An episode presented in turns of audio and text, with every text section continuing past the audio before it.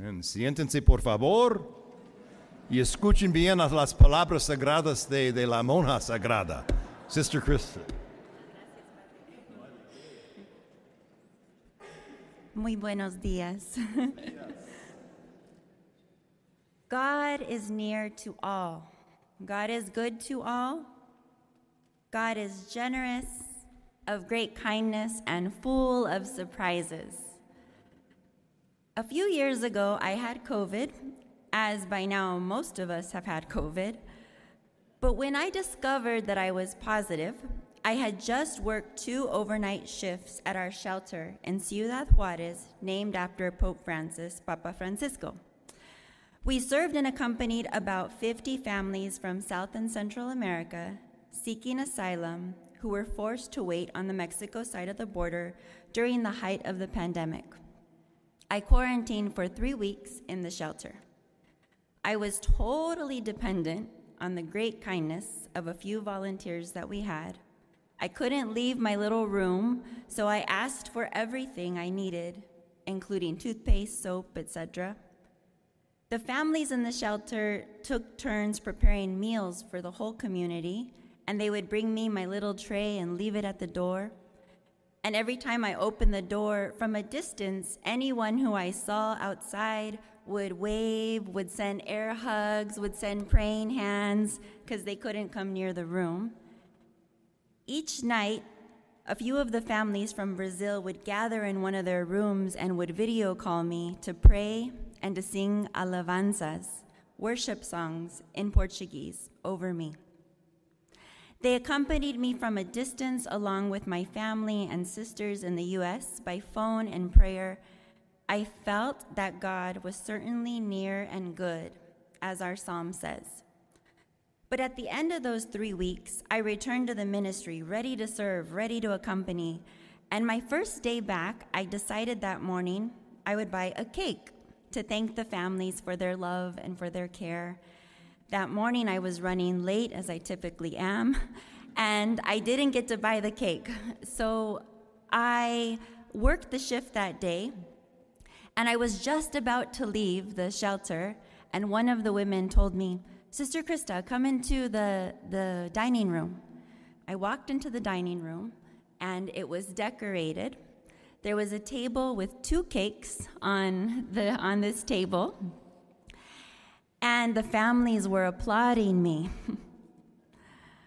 I was so surprised, and one of the Brazilian, the one of the men from Brazil said, "Sister Christa, do you know why we're having this party?"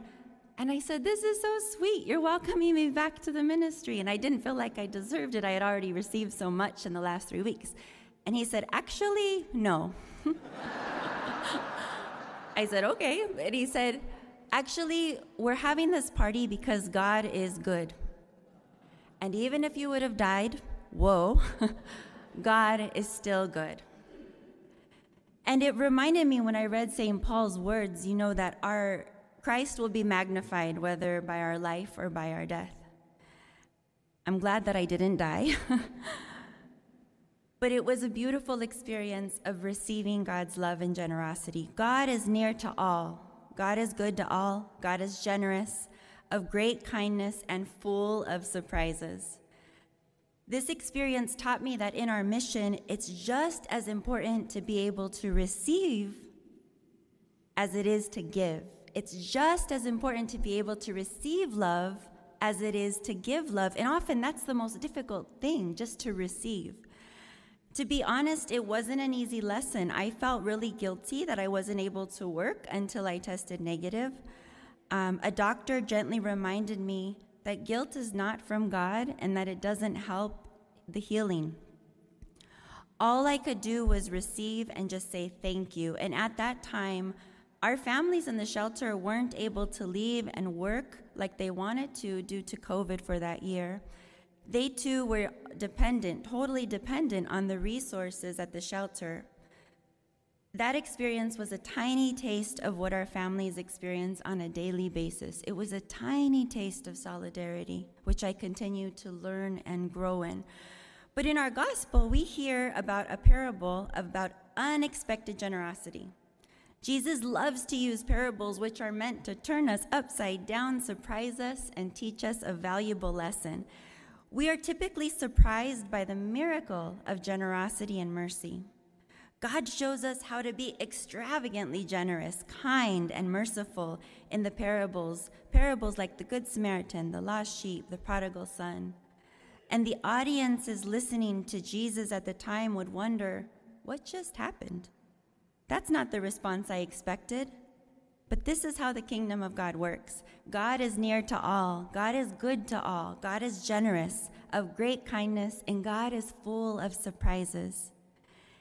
In this parable, there was a lot of work to be done in this vineyard, and the landowner went out five times looking for laborers to hire. For the people hearing Jesus' story in the context of an agricultural society, they lived this daily reality. They would go out to the marketplace hoping to be hired for a day's wages to feed their families for that day. But what is interesting is that the laborers are chosen by the landowner.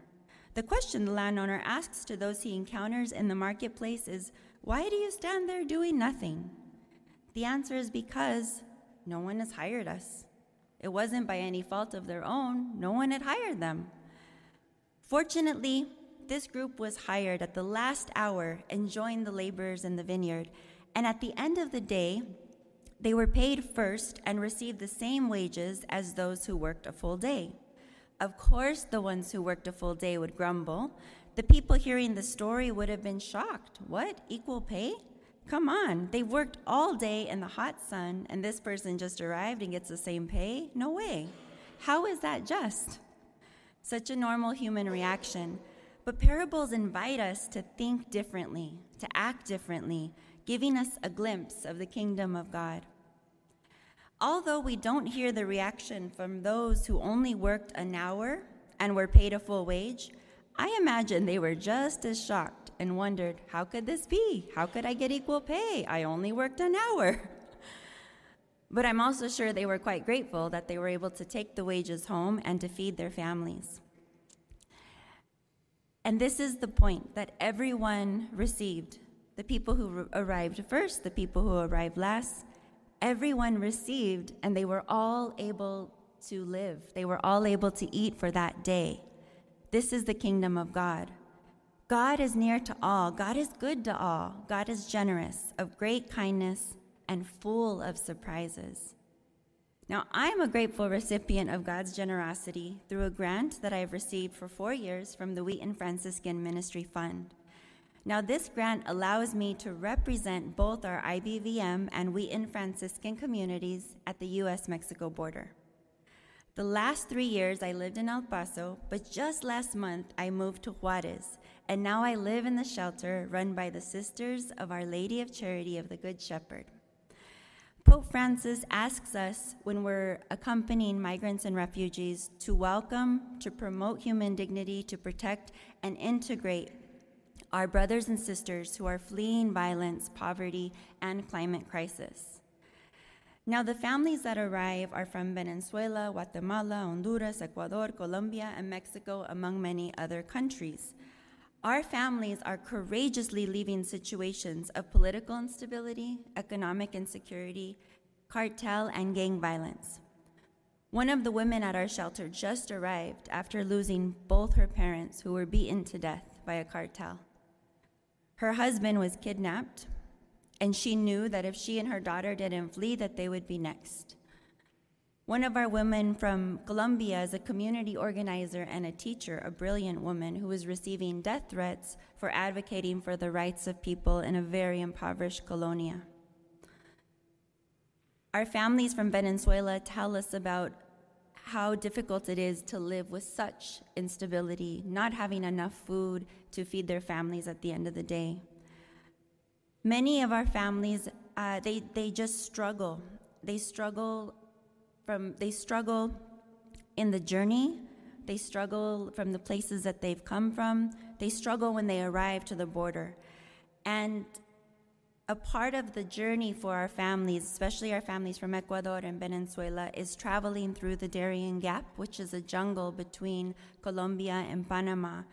One woman shared with me hay miles de maneras de morir en esta selva, that there are thousands of ways to die in this jungle, not just from encountering the wild animals, the insects, but it's the criminal organizations that are also in the jungle that target uh, these, this very vulnerable population that rob, rape, kidnap, kill the people on the move. Our families walk through the jungle smelling death in the air and seeing bodies of people who have died, bodies who have been left behind, pregnant women, children. Some have shared of nearly drowning in the river as they were trying to go through the jungle and being saved by very kind people that would help them. If you survive this part of the journey, the next part of the journey is even more difficult going through Mexico. Many of our families travel by train, and not in the train, but on top of the train. Many of our families talk about what it's like to hold on for dear life for themselves and for their children as they're on top of the train traveling to the border. Fear and faith are a constant companion for our families. But at the same time, our families talk about how they helped one another along the journey. They talk about angels in the camino, angels on the journey that'll help them when they need food, when they need water, or just to accompany them in their hunger or in their thirst.